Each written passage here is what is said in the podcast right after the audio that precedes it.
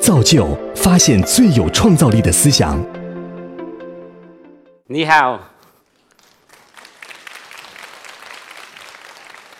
I'm incredibly honored and privileged to be here. Um, what I'm going to talk about uh, this morning is how China is living in the future, uh, and in particular, uh, talking about how we live in the future in the context of the sharing economy, Airbnb, and our role. This conversation is going to focus on really three particular items. Uh, the first is the changes that are shaping the world. Uh, the second will be uh, the sharing economy and Airbnb, and particularly how it relates to what's happening in China right now.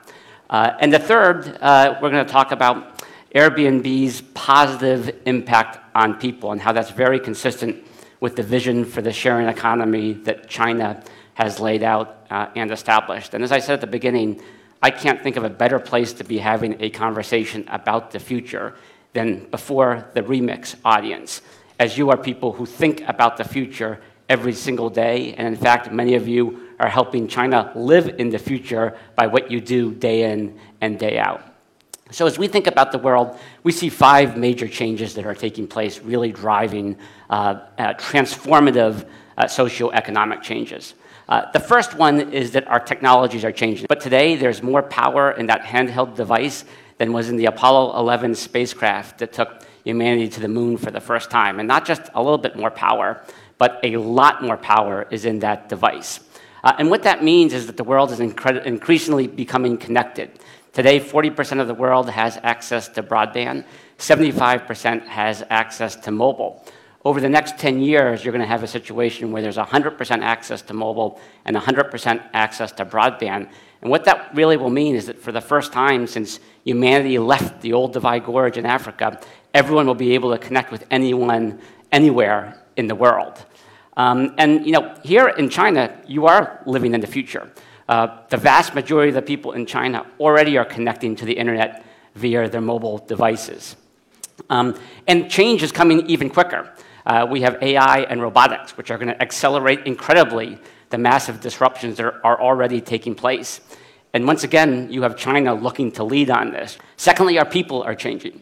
The millennial generation represents the largest generation in human history. Uh, they are going to represent the largest uh, consumer demographic out there. They are mission driven, values oriented. Many of them are here in the audience. Um, and they really value experiences over material gain. They'd rather spend their resources on experiences. And as I said, they're going to represent the vast bulk of consumers out there. They will be making the decisions of who the winners are from a consumer perspective as we go forward over the next 10 years. Uh, and the Chinese millennials, in particular, are going to have a huge impact uh, not only in China, but globally. The third change is climate is changing. We've seen some of the terrible storms taking place uh, all over the world, but particularly in the Western Hemisphere. Uh, 16 of the last 17 years have been the hottest uh, on record. Uh, and what that is driving is a real focus on how we live sustainable lives.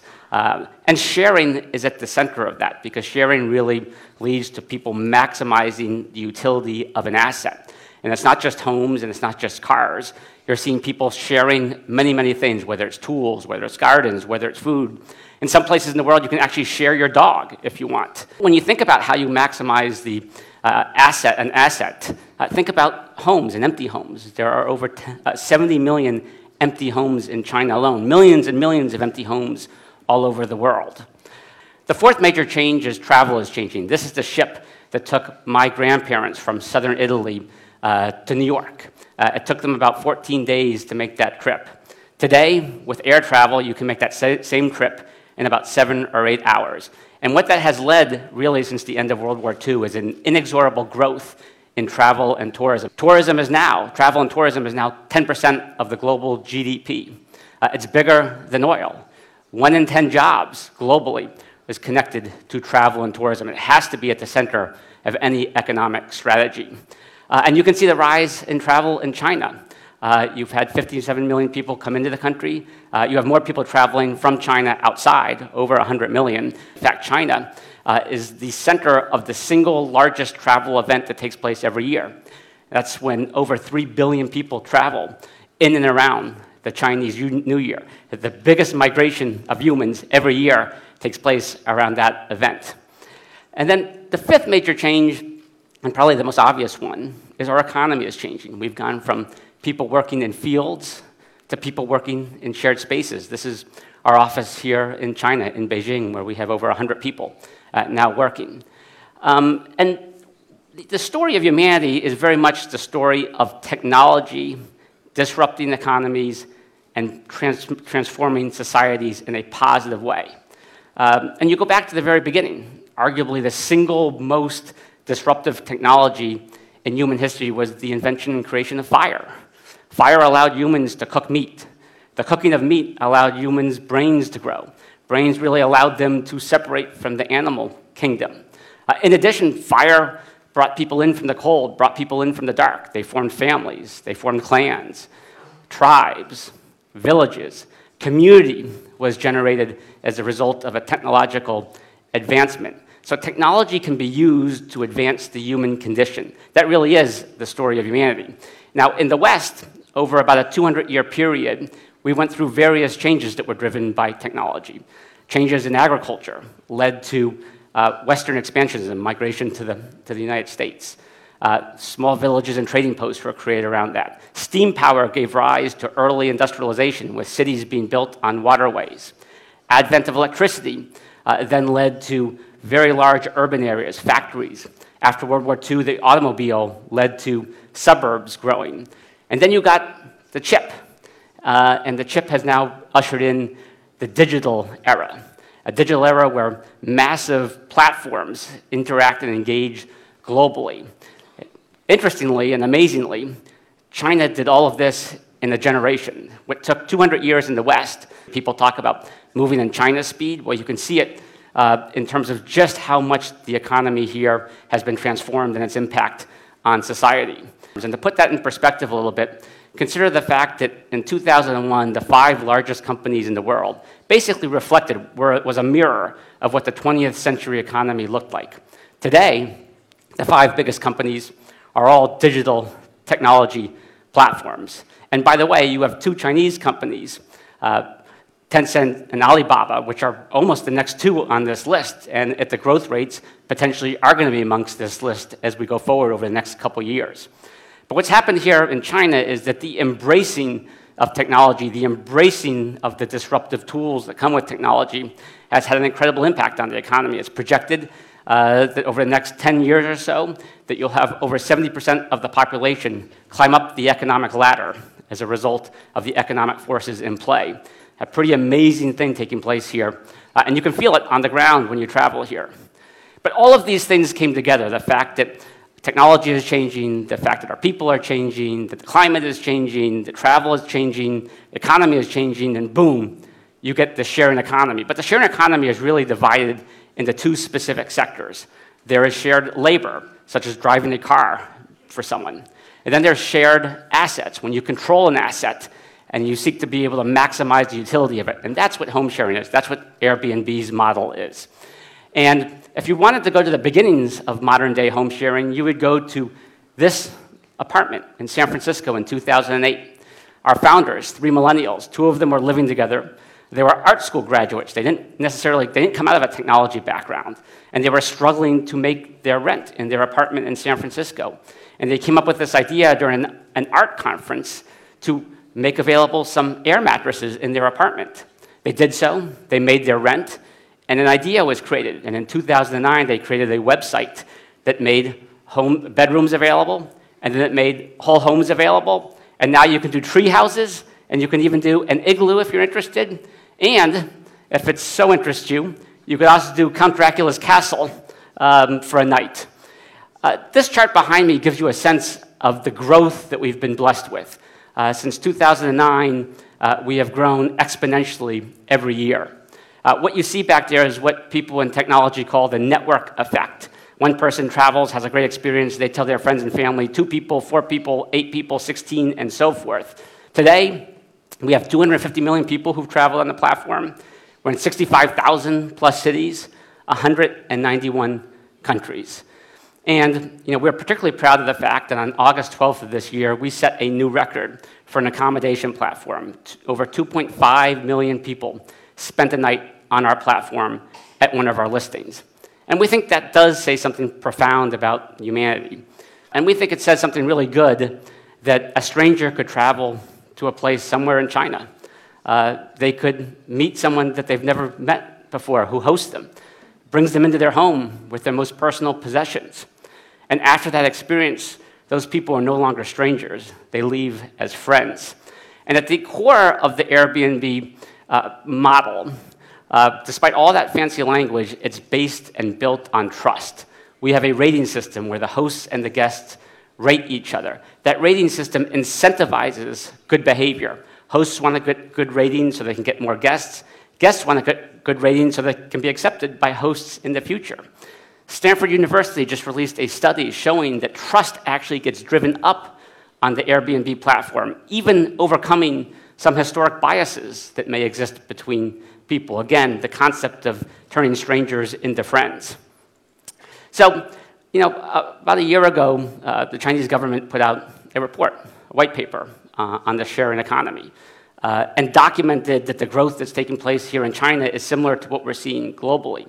A 40% growth year over year in the sharing economy, projected to go for up to 10% of the 15% of the um, GDP by 2020, 20% by uh, 2025. There are over 600 million Chinese who participated in the sharing economy uh, in 2016 alone. And maybe it's not that surprising. Uh, based on polling data out there, over 90% uh, of the Chinese people actually are eager and enjoy engaging in sharing activity. Uh, obviously, that suggests that there is an enormous market here. We're seeing that ourselves on our platform. In the last year alone, we had almost 5 million people travel on Airbnb from China to other parts of the world. Um, and then, in terms of people using the platform here in China, it's been a fascinating story from what we've seen. So, people traveled from China outbound, they came back, and then we began to get organic growth just naturally here because people enjoyed the platform. So much over 2.25 million uh, last year alone, a 288% increase. And that is just organic growth happening on its own because that's how the network effect really works. That the sharing economy can be a way to advance the human condition by really enhancing people to people connections. We do think that the Airbnb model really complements the transformative vision that the Chinese government has for the sharing economy here in China. Now, our model is a holistic model. Most models are more a hierarchical model. Our model is focused on driving the benefits, the vast majority of the benefits, to people. And we really do that in three specific ways. First of all, people to people economics. On the Airbnb platform, people are able to use their homes, typically their greatest expense. Uh, and they are able to make 97% of the money that they list their home for. It stays with them. In other words, the vast majority of the money being made on the Airbnb platform is staying with our hosts, staying with people here in China. Um, and for most of our hosts globally and here in China, uh, well over 50% depend on the economics uh, to help address their basic economic needs, to help make ends meet. Uh, and these economics have really driven our growth. We now have over 4 million listings globally. And to put that in perspective, that's more than the top five hotel chains put together.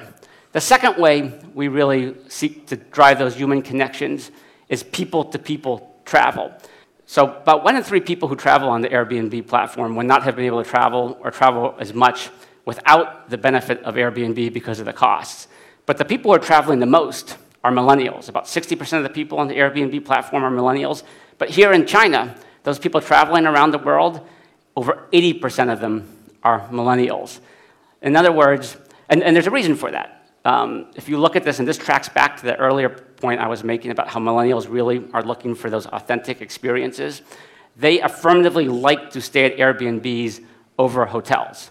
Uh, but what that all translates into is that you have millions and millions and millions of Chinese millennials who are traveling around the world, really representing the country as individual ambassadors. And many of them are doing it on the Airbnb platform. You can see in the chart behind me how international it is. Really, Europe, the West, all throughout Asia are the top destination markets where people are traveling to.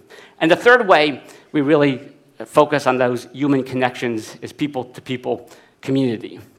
Um, About 90% of those who travel on Airbnb stay in places that are in non traditional hotel districts. 50% of the money they spend stays in the actual neighborhood uh, where they're staying. Most of the money being spent by those travelers are staying in a local community that typically does not benefit from travel and tourism. Earlier, we talked about how important travel and tourism is to the overall economic sector. Well, the Airbnb platform helps promote holistic travel, making sure that as many people as possible can benefit from it. Um, and what we hear back from our hosts and our guests is that they feel a stronger connection to their communities. What our technology is all about is really trying to use technology to connect humans, to bring humans together, to help advance the human condition. Now, what's next for us? Well, about a year ago, last November, um, our CEO, Brian, uh, announced that Airbnb was going to become an end to end travel platform, mean, meaning that on your app, you will be able to figure out how you're going to travel somewhere, where you're going to stay, what you're going to do when you're there, and who you're going to do it with. And this last piece, which is what we call experiences, uh, has been something that has been a major focus for us over the last year. And what experiences is all about is engaging with a city, the magic of a city, by engaging with actual real people who have a specific passion, skill, interest in something that connects you to that city. So if you're traveling to Kenya and you're a runner, you can actually go work out with the Kenyan Olympic athletes. They're world renowned runners. If burlesque dancing is your thing and you're going to Paris, you can actually spend a couple days taking a burlesque dance, dancing lesson and actually be in a real burlesque show. You know, I recently went to Brazil, went to Rio, and I went out to a series of gastropubs, which are restaurants uh, serving different types of local Brazilian beer. There's actually a columnist for the local paper who covers gastropubs, but he took me around. Uh, later that night, I went dancing in a dance hall in Rio, very well known uh, place for dancing. In the morning, I got up and I did a little boxing. I had boxed as a kid, so I was a little bit better at that. But after drinking, dancing, and boxing, I certainly needed to be redeemed, and we went to the iconic, famous Christ the Redeemer uh, monument in Rio for a private dinner and a private reception. All of those were available on the Airbnb platform, uh, the experiences platform that we offer. And as a result, although I only spent 24 hours in Rio, I felt like I had a much deeper connection to that city because I had experienced the city through the eyes, the skills, the passions of the people who actually live there and make it such a special place. And at the end of the day, that's what puts magic into travel. Um, cities offer music, they offer history, they offer culture, they offer food. But the, at the end of the day, what is truly magical about a city is the people who can introduce you to all of those things. And that's what the Airbnb Experiences platform is all about. But sort of bringing this to a close, you know, I do want to come back to where we began, which is talking about the fact that you know, our world is changing. Uh, we're seeing these massive socioeconomic changes taking place. We live in a planet where everyone's going to be connected, uh, a planet where the digital economy is a global economy, uh, a planet where um, millennials are going to be really dictating the consumer choices, product, services of the future. And a planet where we really need to focus on how do we live sustainable, interdependent, and codependent lives. We're focused on providing travel for all people. Uh, we're focused on providing a strong community for all people. At the end of the day, the Airbnb platform is a platform of the people, by the people, and for the people. And we're really doing that to advance our mission of allowing anyone to belong anywhere. Thank you so, so much for having me.